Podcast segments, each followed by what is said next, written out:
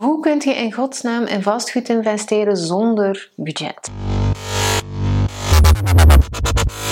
Ik ben Kim de Graven en ik help ondernemers naar financiële vrijheid vandaag, niet later. En dat doe ik aan de hand van hun onderneming langs de ene kant en hun vermogen langs de andere kant. Er is een heel grote misvatting waar de mensen denken dat als ze in vastgoed investeren, dat ze direct een gigantisch budget nodig hebben. Maar dat is natuurlijk helemaal niet zo. Dan moeten we eerst drie stappen terug.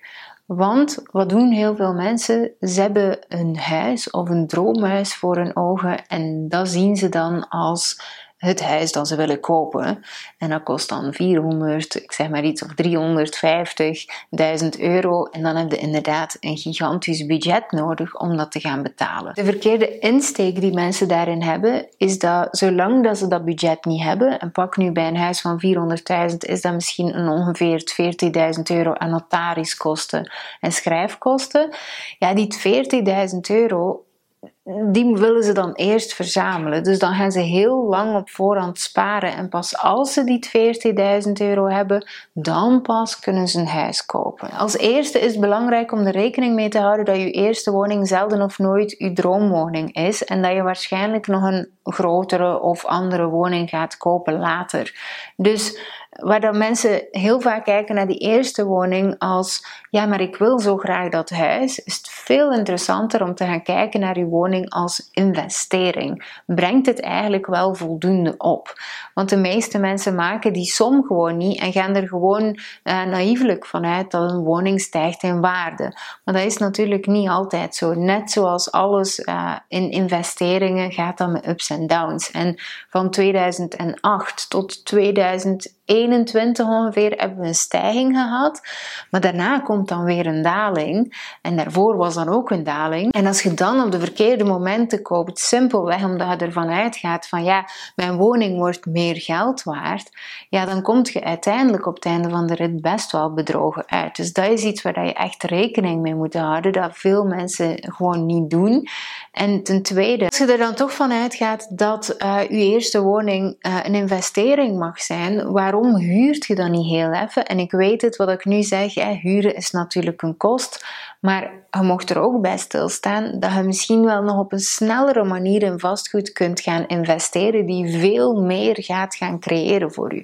Uh, bijvoorbeeld recreatievastgoed. Je hebt bijvoorbeeld chalets of staakcaravans en voor een 16 à 25.000 euro kun je tweedehands echt al iets uh, heel oké's vinden en daar zitten heel hoge rendementen op. En het mag nog eens, hè, want vaak verhuren we dan bijvoorbeeld uh, stukken van huizen of we kopen, we kopen een huis of een appartement en dan verhuren we dat bij Airbnb. Maar in realiteit zien we vaak dat um, wetgevingsgewijs met de gemeente en zo, dat er echt veel bij komt kijken.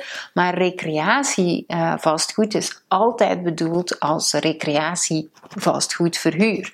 Dus daar heb je veel minder gedoe mee.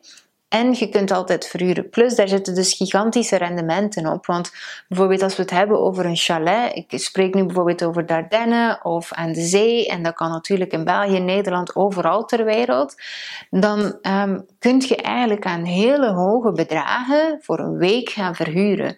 Dus kunt je voorstellen wat dat eigenlijk doet. En het is eigenlijk wel realistisch om te gaan kijken als je bijvoorbeeld ziet een staakcaravan of een uh, chalet, en 16, 20, 25.000 euro, dat een bedrag van 100% rendement op een jaar nog niet heel vreemd is. Uiteraard hebben de kosten, het moet schoongemaakt worden en zo verder, dus dat is een feit. En die chalet en die staakcaravan, die staat ook vaak op een camping waar je ook nog een deeltje voor moet betalen qua uh. Maar tegelijkertijd heb je zulke hoge winsten dat je dus vaak tegen die 100% aanzit. En kun je voorstellen dat je, als je één staakcaravan koopt, waar je heel makkelijk een lening voor kunt krijgen en geen eigen budget voor moet hebben. Dat is dan natuurlijk geen hypotheeklening, maar eerder een privélening of een businesslening. En um, die gaat het dan uh, gaan omzetten, dan heb je eigenlijk na een jaar, misschien een jaar en een half, al 25.000 euro winst. Doet dat twee jaar en je hebt er 50. En zo kun je veel sneller eigenlijk ehm, ook andere vastgoedpanden gaan kopen die dan ook weer geld opbrengen. En wie weet zelf veel sneller je droomhuis dan dat jij jaren aan een stuk zit uit te stellen voordat je je huis kunt kopen, simpelweg omdat je moet sparen. Want eerlijk, als sparend, dan ga je echt heel lang moeten wachten of je gaat op een erfenis zitten wachten en zo verder, of een schenking. Maar waarom Waarom gaan we het niet anders gaan aanpakken? Het kan, het is vaak gewoon simpelweg niet geweten. En er zijn nog 101 andere mogelijkheden. Maar vandaag wil ik het echt hebben over recreatieverhuur en recreatieaankoop. Want dat is echt zo'n gat in de markt nog steeds en zo weinig gekend.